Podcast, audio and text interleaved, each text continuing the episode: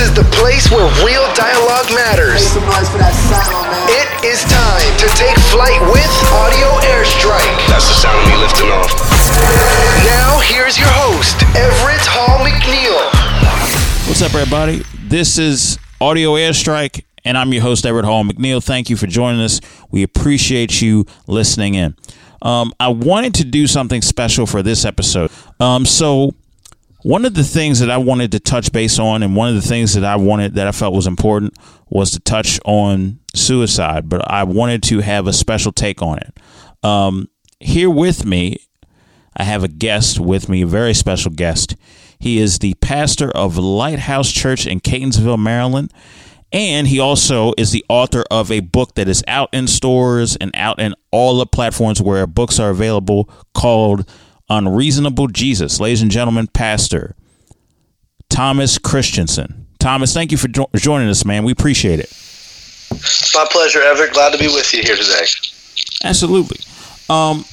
How I connected with Thomas was I was kind of scrolling through Facebook, and this article kind of caught my eye. I read through it, and it was a great read, and I think it was very enlightening.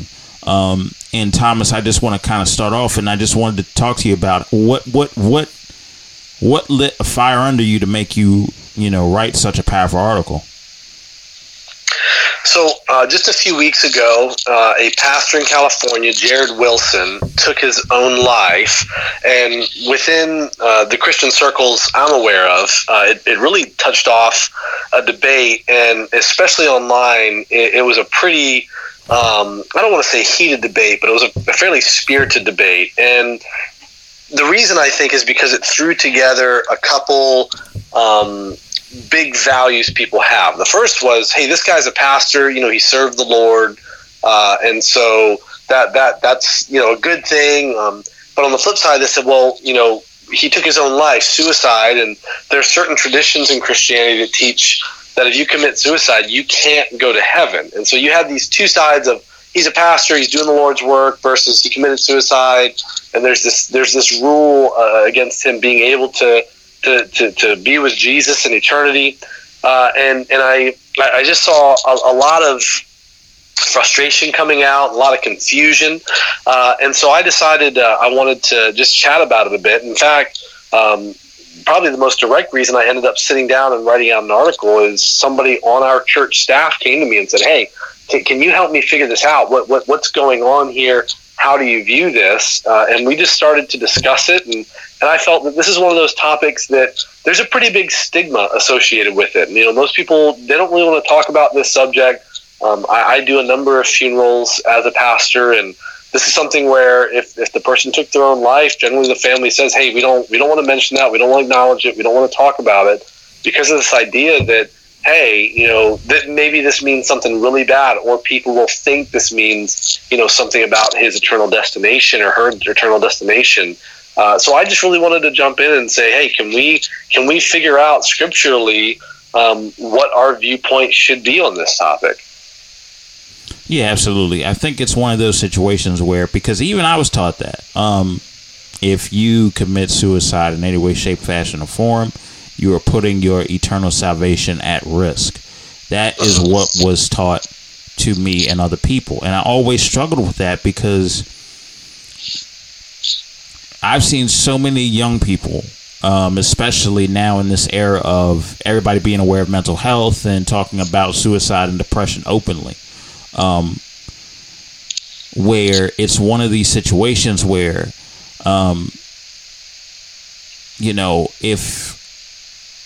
if somebody does that, instead of there being a sense of awareness and a sense of, well, how can we prevent this? It seems like within the Christian community, it's like, because of the stigma that was preached out, and I hate to say this, it put fear in a lot of people, that people weren't open to having this dialogue and this conversation amongst those circles, which in turn hurt the Christian community more so than helped. It's like putting a very thin Band-Aid over a wide wound. It's not going to help much. You know what I mean? So I'm kind of curious about, for one, and I just want to kind of pick your brain on this. Do you personally think that somebody who is Christian and commits suicide, are they destined to go to hell, or is that a far-fetched conclusion? I certainly don't reach that conclusion, Everett. The conclusion I've reached is that I don't get a vote in this matter. Like the scriptures say, it is appointed once for a person to die, and then the judgment. And last I checked, Jesus does not ask me, hey, where do you think this person should go to? Or, you know, what do you think this person deserves? That is an area where I need to leave that in Jesus' hands. He is the only one who is holy and just and compassionate and all-knowing to be able to make a determination like that. So I make it a very strong point to stay out of any kind of debate where I'm saying someone is definitely ending up in eternity in this form or fashion, because, again, it doesn't matter how sure I am, I could absolutely be wrong.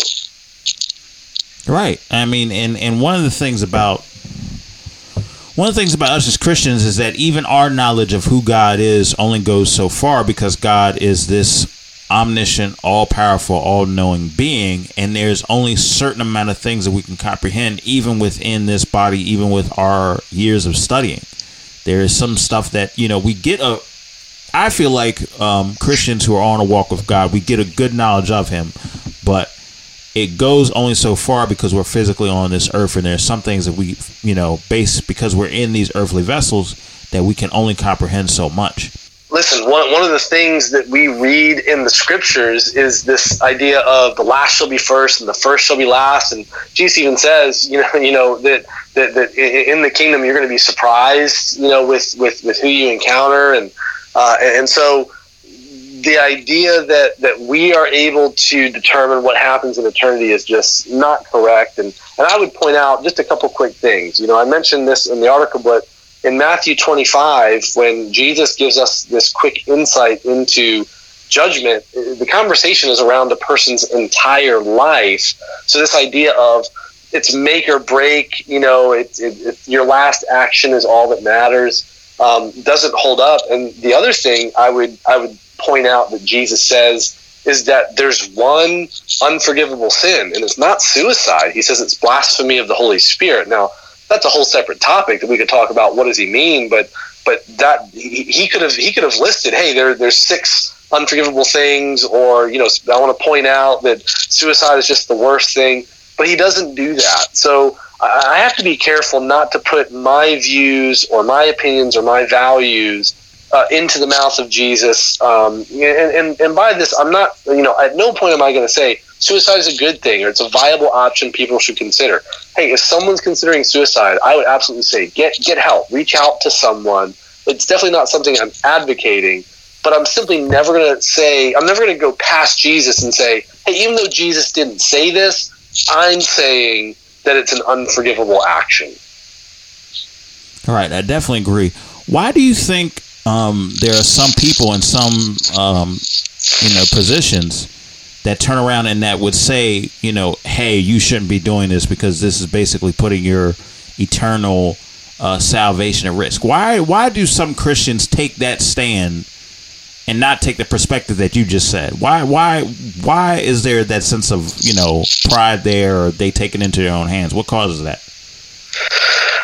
That's a great question, and I don't want to presume to paint, you know, everyone with certain broad strokes, and I don't want to be dismissive of anyone. I completely understand the idea of, hey, you know, God gave you your life, and you taking your life, you know, is this act of sin or disobedience or disregard.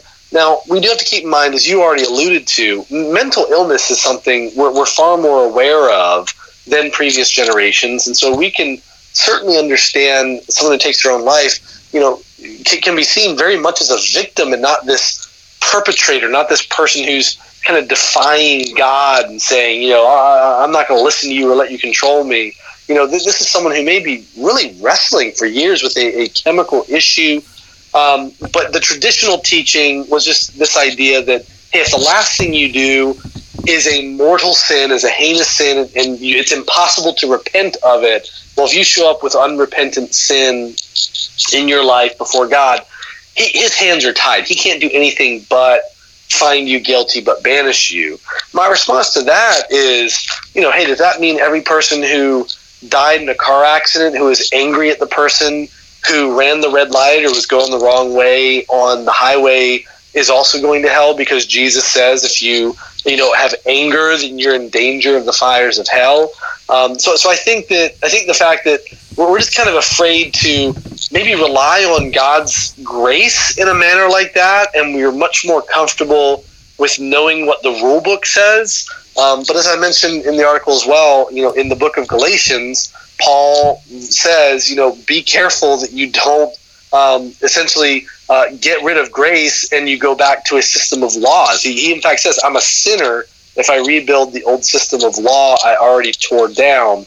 But Everett, I think living under grace is far more confusing than it is to live under laws. And even though it's better, some people just want a rule book. Hey, as long as I follow the rules, then I get the reward.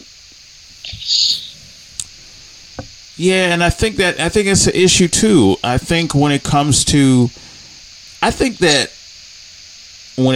rules, I do understand that there's guidelines and rules and that sort of nature. I understand that.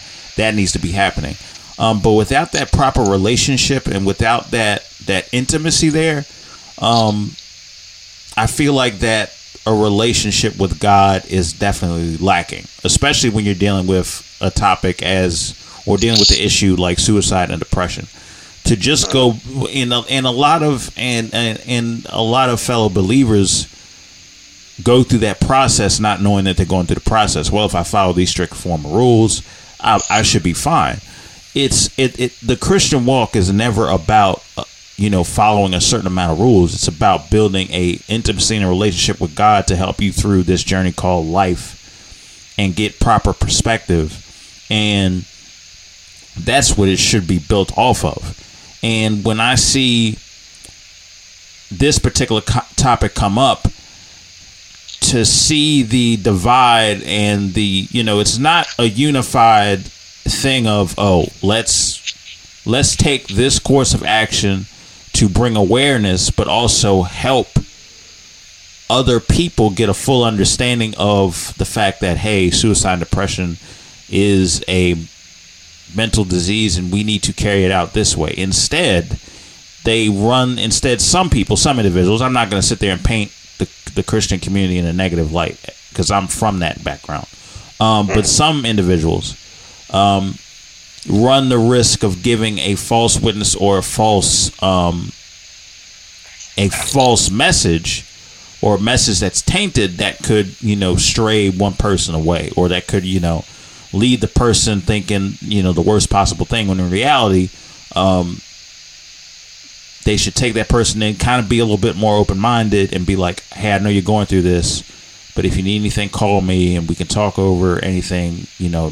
I'm not going to gossip behind your back. I just want to give you some advice. I just want to be an ear. I just want to, be an ear to listen and then be soft to speak so we can help you become a better person. That's what the approach should be.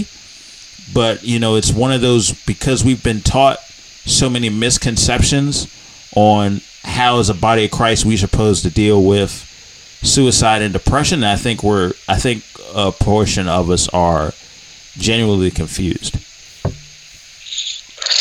Yeah, I think you're totally right. I mean, I have spoken with people who absolutely love Jesus and are in a relationship with him, who when they heard this story just had no idea what the response should be.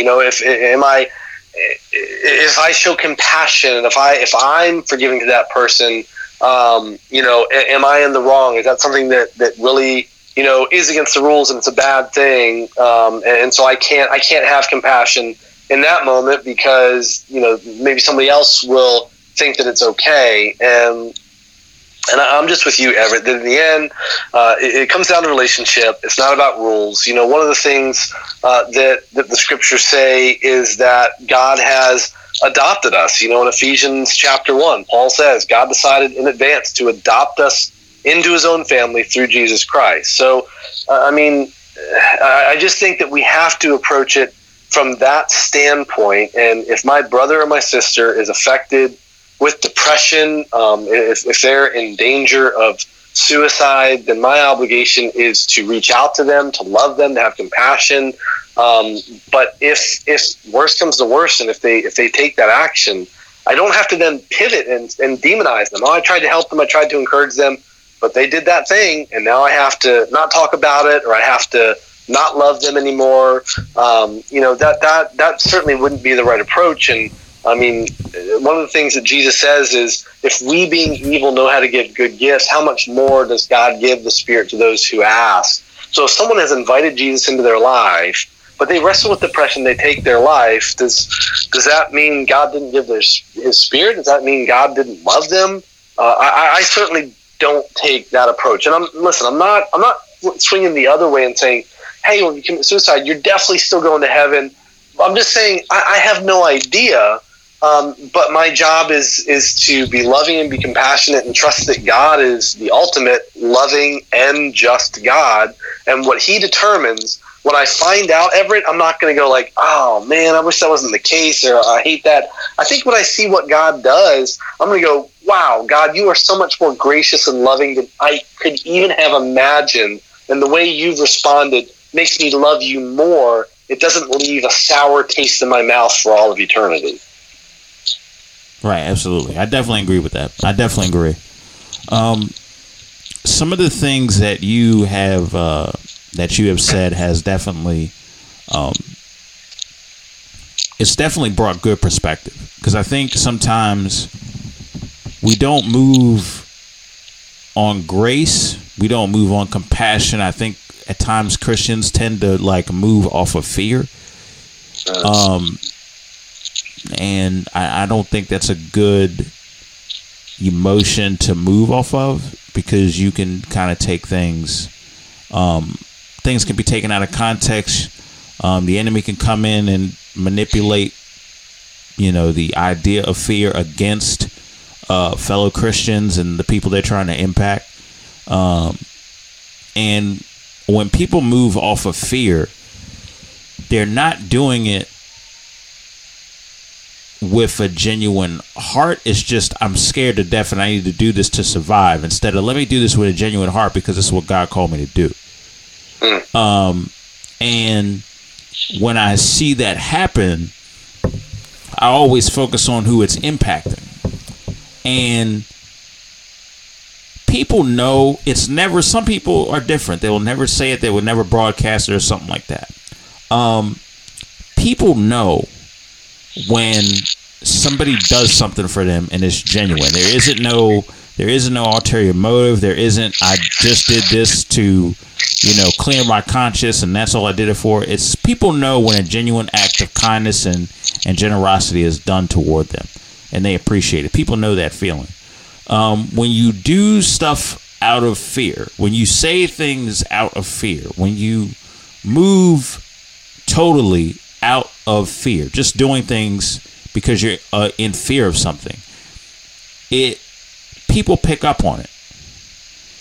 And that's not necessarily the light that you want to move. That's not necessarily the light that you want to move in front of or move towards, because it just sets off the wrong message. And people in the Christian community are so fearful of doing anything to lose their salvation, because they have been told, if you do suicide, you're done. You said put your salvation in trash can. And because that has been preached, it has led people to move in a multitude of just living in panic or fear. And that's not, I mean, it's been said in our community all the time, God has not given you the spirit of fear, so why would you move in that?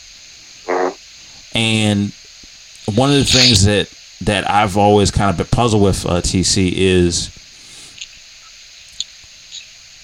if we're supposed to be free, in which we are, if we accepted Christ in certain regards,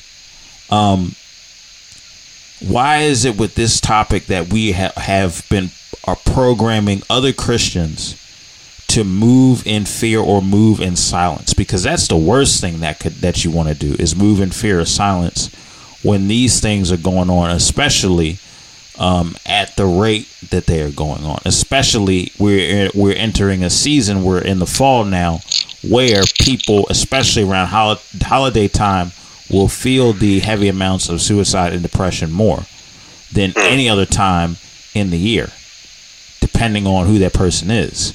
So my question to you is, what are some tools, what are some ways that you've experienced personally that you kind of moved out of, let me not operate in fear, but let me operate in generosity and love in order to attack in a loving way the issues of suicide and depression that other people face?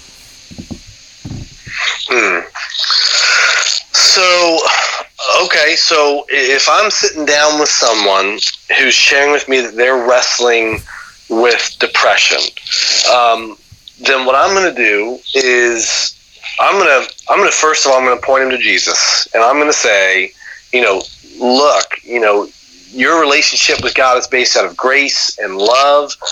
You do not have to earn that. I want to make sure that they have a foundational understanding of their identity as being a beloved son or daughter. And this is hard for us. The idea that when God speaks to Jesus at the baptism and says, "This is my son, and I'm well pleased with him," and then we read later in the scriptures that God is no respecter of persons, to have this idea that when God looks at you, he sees a son or a daughter that he loves and that he is pleased with. So I start there with trying to make sure there's an identity, an understanding of one's identity.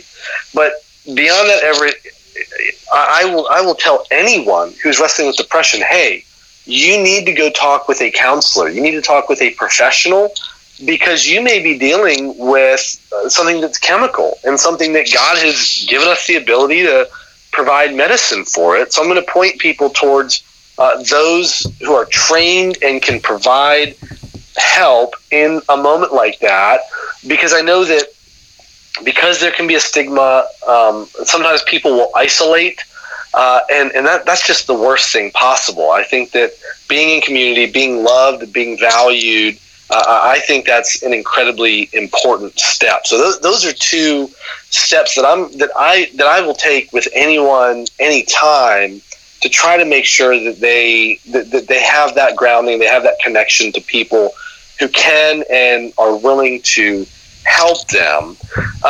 Beyond that, I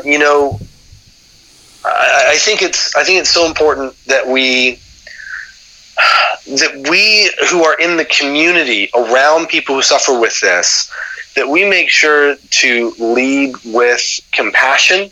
One of the things that happened after Pastor Wilson took his life is that online I saw a real firestorm debate where one side is saying, he's a pastor and he's with God now, and the other side saying he committed suicide, he's not with God.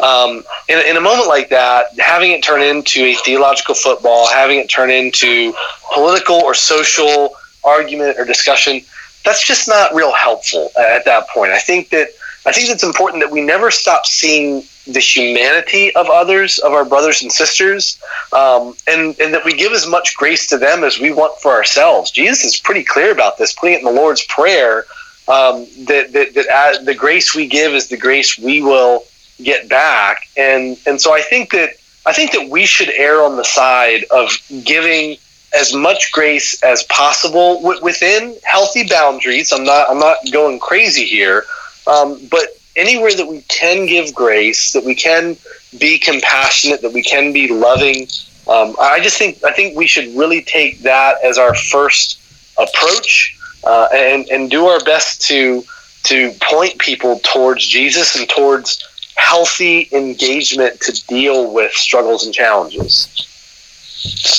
Absolutely, I definitely agree. I think that that's a very fair approach, and I think that when you take that step and let somebody know that you're there for them, because a lot of times I'll be straight up 100 with you.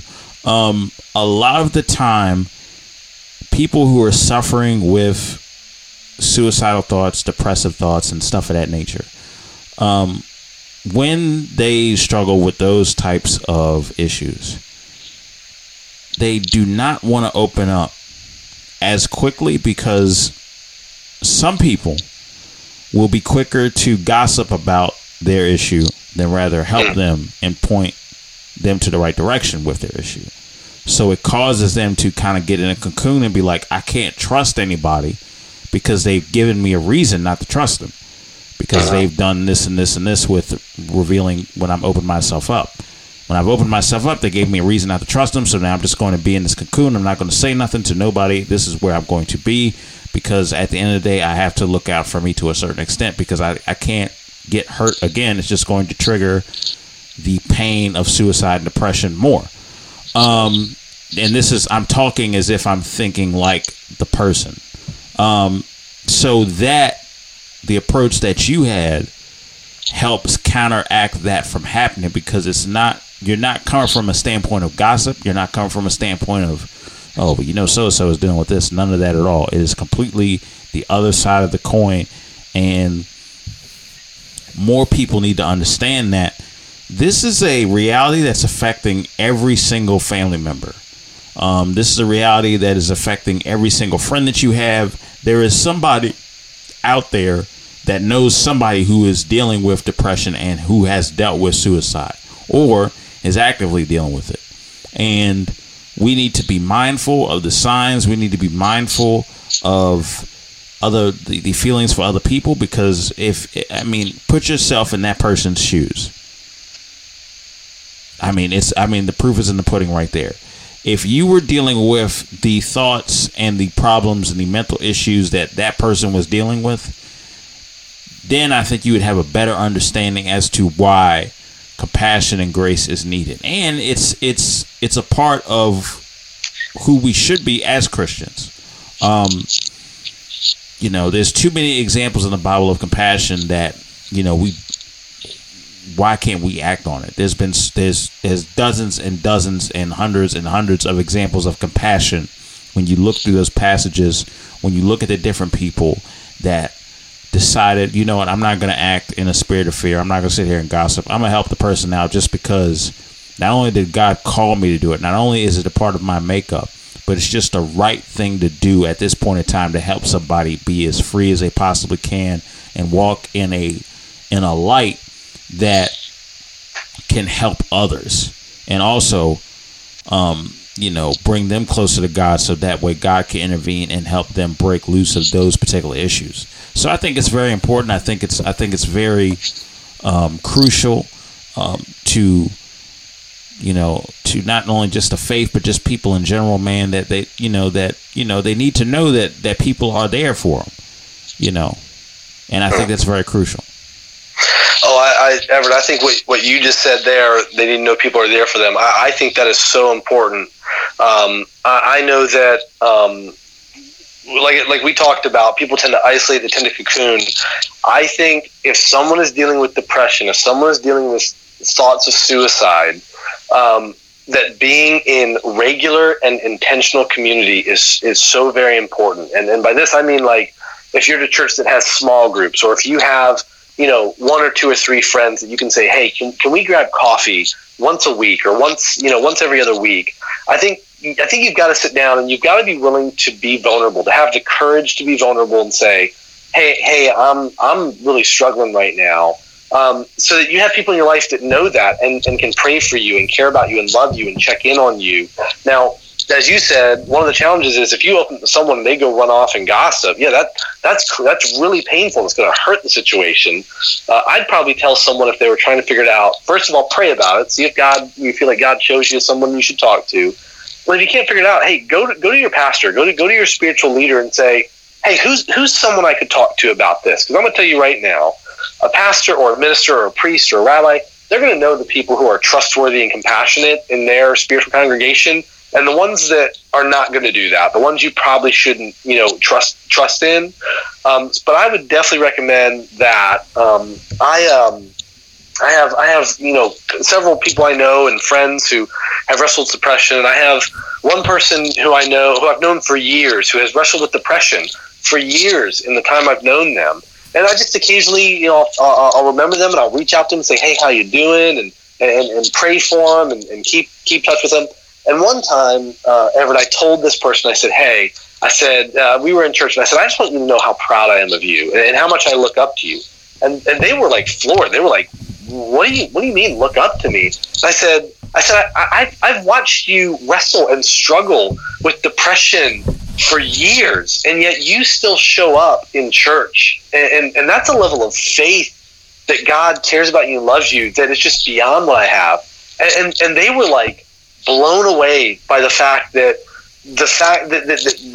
idea that them continuing to show up, not giving up, not saying forget everything, that someone could look at that and go, I can't believe how strong you are. I can't believe how much faith you have, because this person thought, oh, I'm so weak and lowly and insignificant, and I'm just a worm, when in fact the opposite was true. And just seeing that and calling it out really made a huge difference to them. And I really saw a difference going forward, and they started coming to church more often because they realized, hey, wait a minute, I'm not this pathetic person.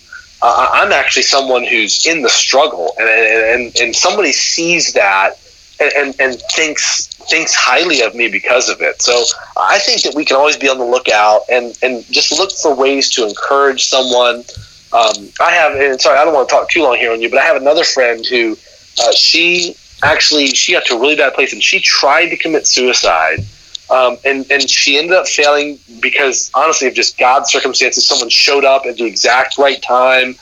She got medical care. She survived, and she turned her life around when she dedicated herself to Jesus, and she leads a recovery ministry. She's one of the most incredible, humble, gracious, compassionate people I've ever met. So I know for a fact, Everett, that people who have wrestled with depression and even gone through an attempt at suicide, that Jesus can work in them and through them in incredibly powerful ways. So the idea that we should just, push somebody like that away, like, you're too high maintenance, or I don't want to catch whatever you have, or you're just broken.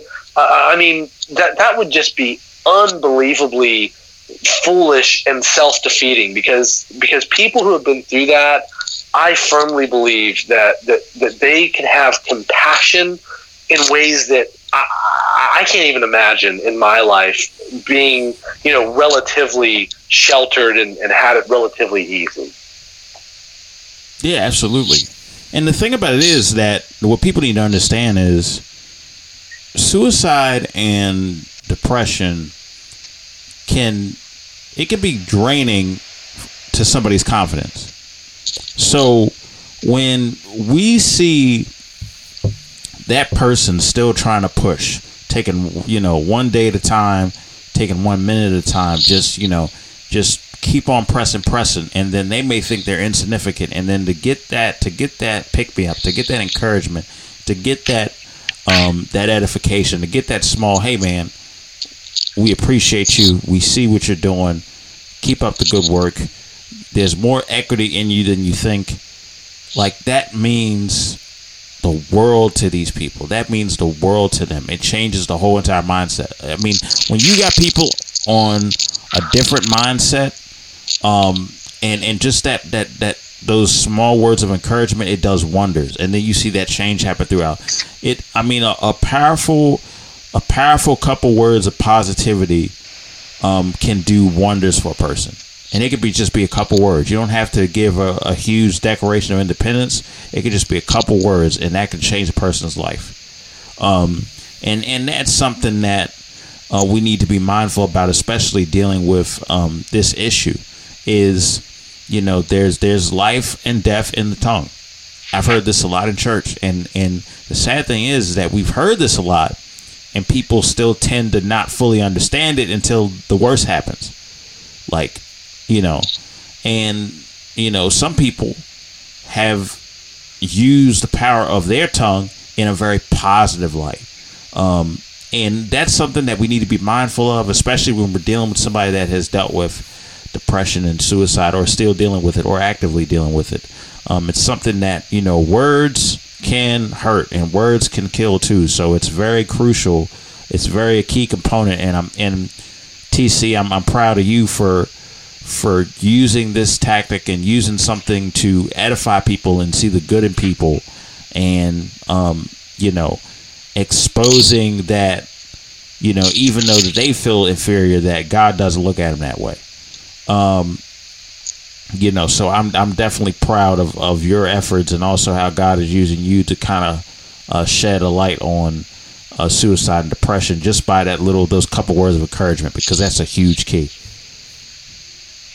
Yeah, hey man, listen, I mean, I can't remember who said it, but there's a quote that says, "Be kind, for everyone you meet is fighting a hard battle." I mean, if I get to the place where I think someone else is less worthy of encouragement or grace or compassion, then I have completely missed the gospel. So I definitely just think that it's so important for us to see one another and to extend the compassion and grace that we want for ourselves.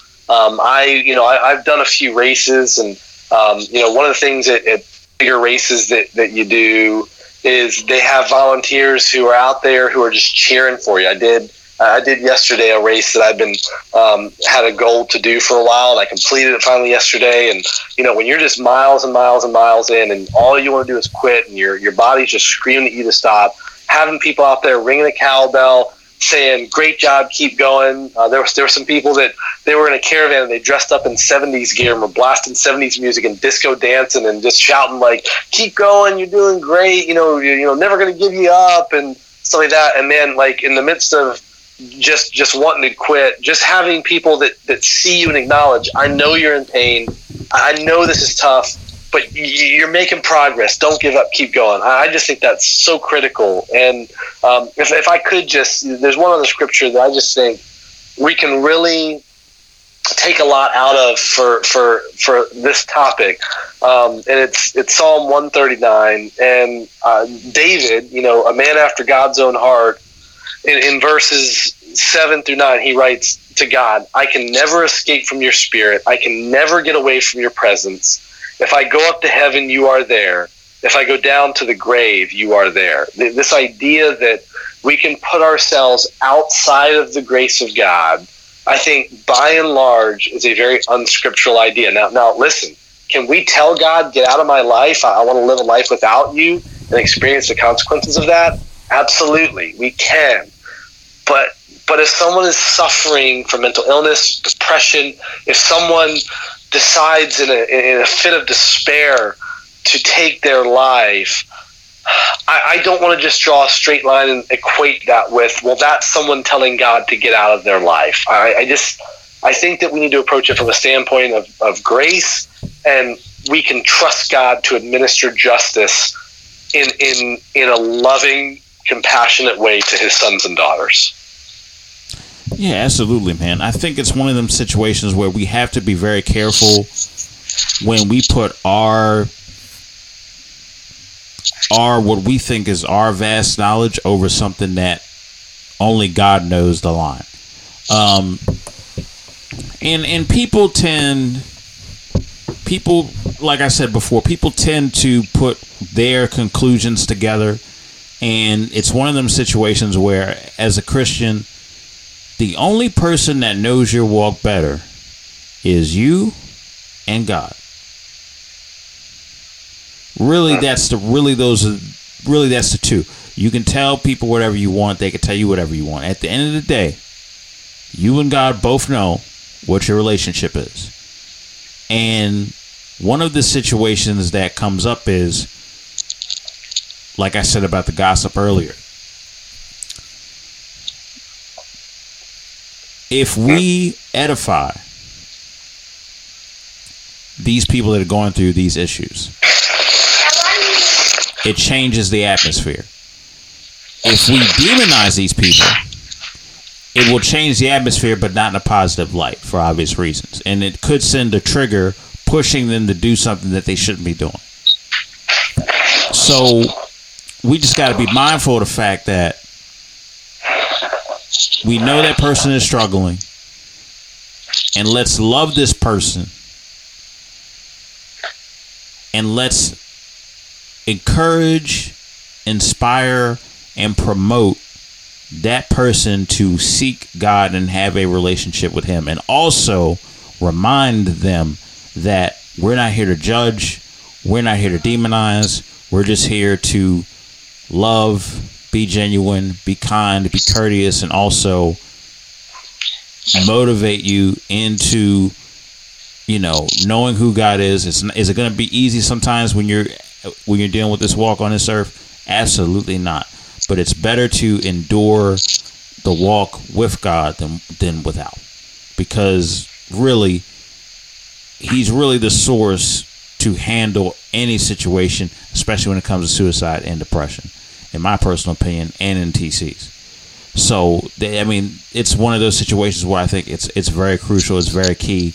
TC, what if I could ask you this? Was there any point and stop me if I'm digging too deep?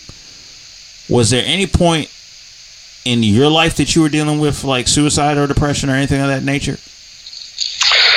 I've never dealt seriously with suicidal thoughts, but depression I have. And I'm generally speaking a pretty happy-go-lucky, upbeat, water just flows off my back like a duck kind of person. But I did have a season that lasted about a year and a half where I ended up dealing with depression, and in fact I was going to a counselor because I knew I wasn't healthy emotionally, spiritually, relationally, and so I went to a counselor, and she diagnosed me with situational depression, and she said, hey, when your situation changes, your depression will go away, but in the meantime, because it was due to a job I had that ended up, my time came to an end, and it was really unhealthy, really toxic what happened, and it was a long season, a year and a half, before God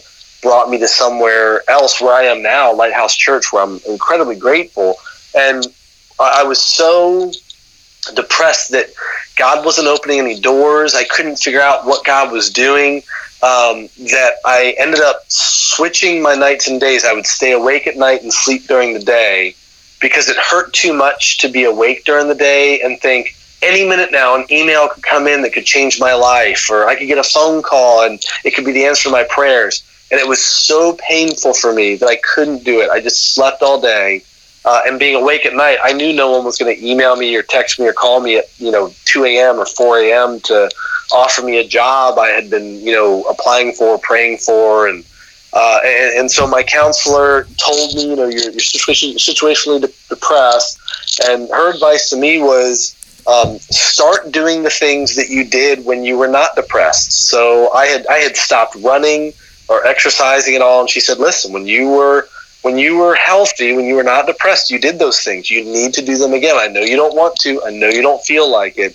but you have to do that. And she wouldn't let me wallow in it, but at the same time she also had compassion. She didn't condemn me or chastise me and say, well, snap out of it, stop doing that. She would say, hey, this is real what you're feeling, but I'm going to ask you to do something you don't want to do and try to get yourself into a healthier state with the knowledge that until your situation changes, you're going to continue to wrestle with this. And Everett, I tell you, through that experience, which is really minute compared to what I know many other people deal with, it absolutely helped me to appreciate the fact that telling someone, just snap out of it or stop feeling like that or just decide to be happy just is absolutely not going to solve it. And in the same way, I can only imagine telling someone, hey, just stop having suicidal thoughts would be about as useful as telling my dog to become a cat, Right. Right, because that's something you can't just tell somebody, hey, turn that off. Like, no, it doesn't work that way. And it's one of those situations, man. Like I had my bout with. That's how this podcast got started. I went through a situation where I was at a couple jobs that were out of my field. My field is in filmmaking and video production. And I was in a situation where I was not happy because I wasn't doing what I love to do. And I wasn't using my creative skills or my artistic skill or I wasn't using my art skills to telling stories. That wasn't being utilized. So when that happened and when you know, when I was going through that struggle of I'm working these odd jobs and I'm sitting over there and I'm getting depressed to the point where I'm losing the, you know, I'm losing a sense of work ethic because I'm like, what is the point? I'm at a job I don't like. Nobody's taking the time to understand. My own mother thinks I'm just complaining. So I, even to a point where I stopped, you know, going back and forth with my mother. And it wasn't until that she started noticing some signs that I was depressed, and she like was like, okay, why, how come you didn't, tell me that you were feeling this more? And I was like, I felt like you weren't going to listen. And then she kind of pulled me aside and she was like, don't ever think that I'm not going to listen to what you have to say.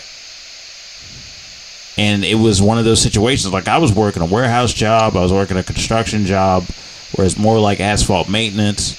And then recently, I was let go from a job that was actually in my field. And I went through a quick sprout of depression there, because I was like, I gave my all for like a certain amount of time. And even, you know, me having a positive attitude, even me having,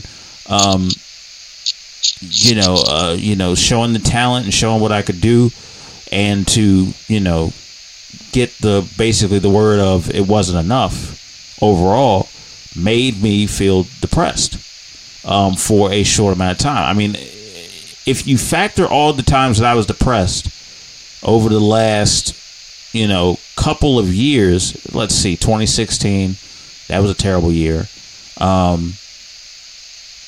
2017, because I was at a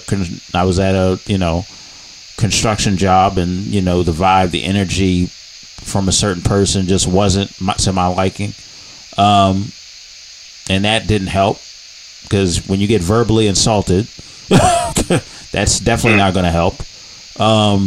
That just tears you down even more.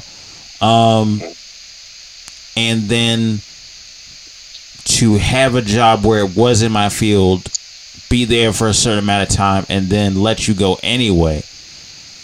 That made me have trust issues. I felt like I was kind of like having a conversation with God, being like, how can I even trust people again?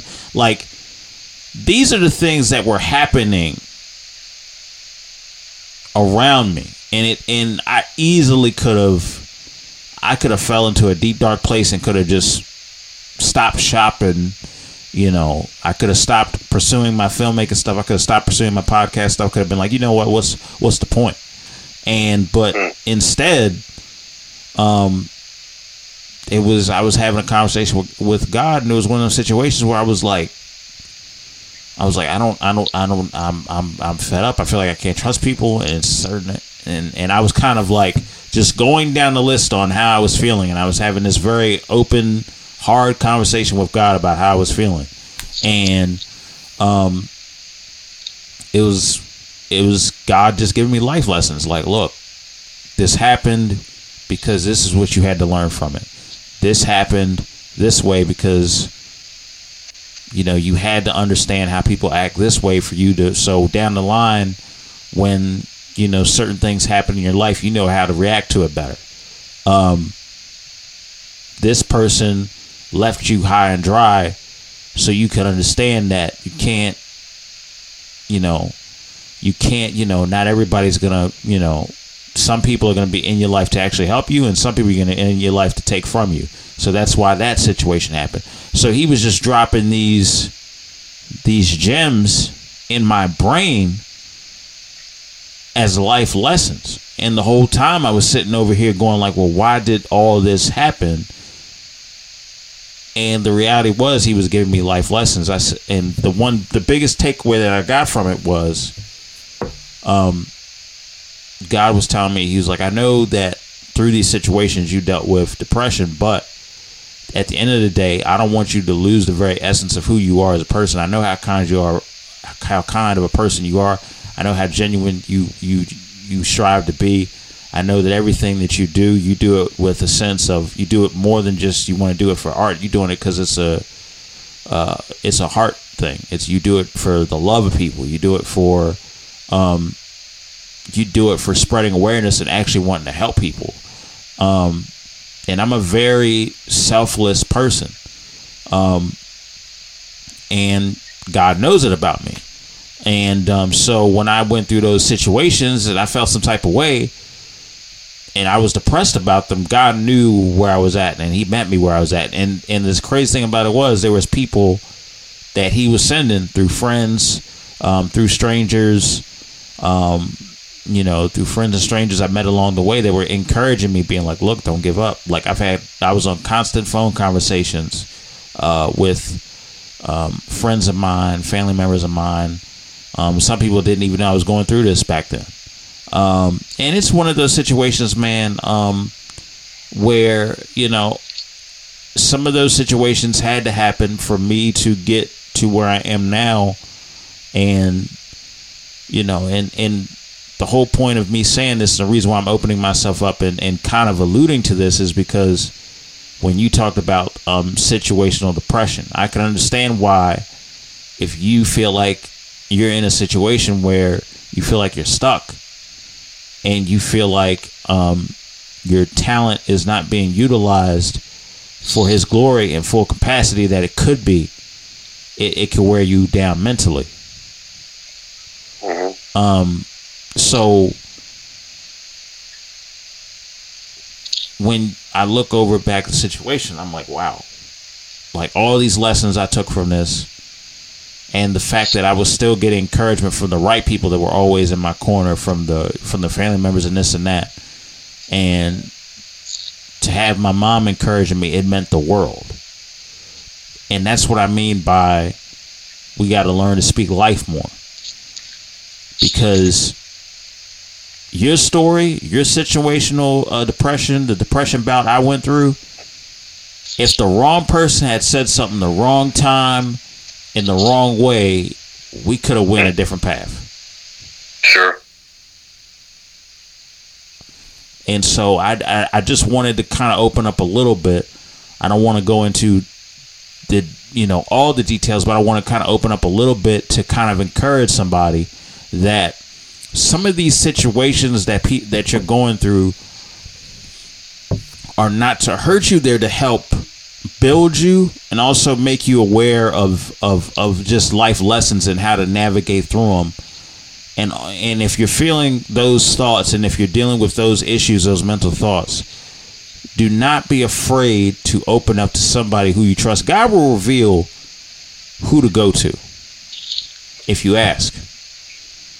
And sometimes, even if you're too down to even ask, this is what's great about him. He'll just send somebody over.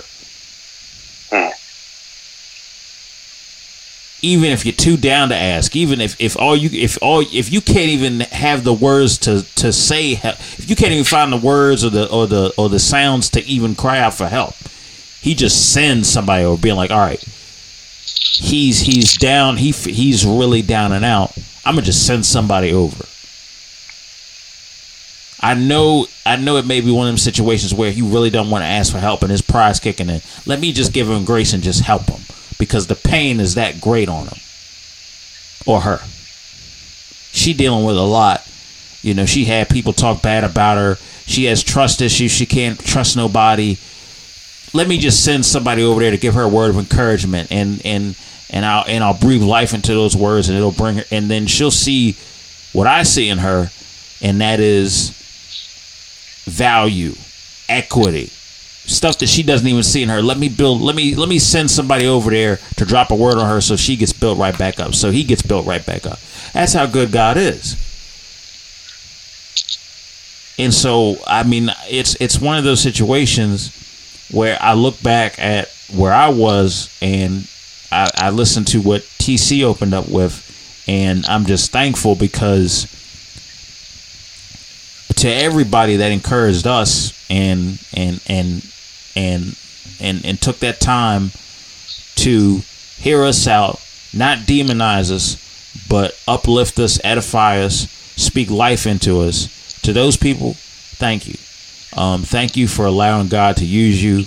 You didn't have to necessarily be in the Christian faith to be used by God to give me or TC advice. I'm just thankful because I have people from all different backgrounds. TC, I'm pretty sure you do as well. And just looking over everything that I've seen with other people dealing with depression and with the stuff that I dealt with, it's by His grace that we're even, you know, still here being able to talk about it, spread awareness and stuff of that nature. So I'm thankful, and I hope that everybody that hears this stays encouraged, man, and still stays in the fight. And once again, I'm gonna put a Facebook post about this, and I'm gonna, you know, put the invitation out on here on Audio Airstrike. If anybody is struggling with these issues, feel free to DM me via Audio Airstrike on Instagram or stuff of that nature. For those of you who are on Facebook who have my personal Facebook, feel free to contact me if you're dealing with these issues. This is something I don't take lightly. This is something I want everybody to be able to overcome, or be given the chance to overcome, suicide and depression. I don't want nobody being left behind.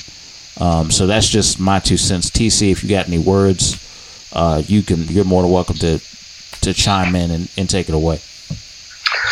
Yeah, man. Let me just a couple closing thoughts off of what you were saying is, I know a lot of people have like favorite things of Jesus. I have a list of my least favorite things of Jesus, Everett. That's probably weird or something, but what can I tell you? That's who I am. And at the top of my list of least favorite things of Jesus is the first part of John 16:33. Jesus says, "In this world you will have trouble." He doesn't say you might. He doesn't say if you have trouble. He says, "In this world you will have trouble." We're all going to face at some point circumstances, situations, challenges, maybe physically, chemically, maybe situationally, that are going to really bring us down. It is absolutely going to happen. But the second part of that verse, Jesus says, "But take heart, I have overcome the world." And so I just do my best that when it seems like everything's against me, I can't catch a break, I can't convince myself that God sees or hears or knows or cares in my feelings. I just have to choose to trust that who God says He is and what God says to me is true. And I know that God has no wasted sons or daughters. If you are on this earth, you are loved, you have a purpose, and I would beg you, don't give up. Reach out to someone, as Everett said, if you need help. Reach out to Everett. Reach out to someone you know and trust. Ask God to send you someone. One of my favorite names for Jesus that's given in the Bible is Emmanuel, God with us. When we are suffering, we are never suffering alone. We serve a God who came to earth and suffered on our behalf. So He knows what it feels like. He knows what pain is. And He cares, and the scriptures say, He tells us He will never leave us or forsake us.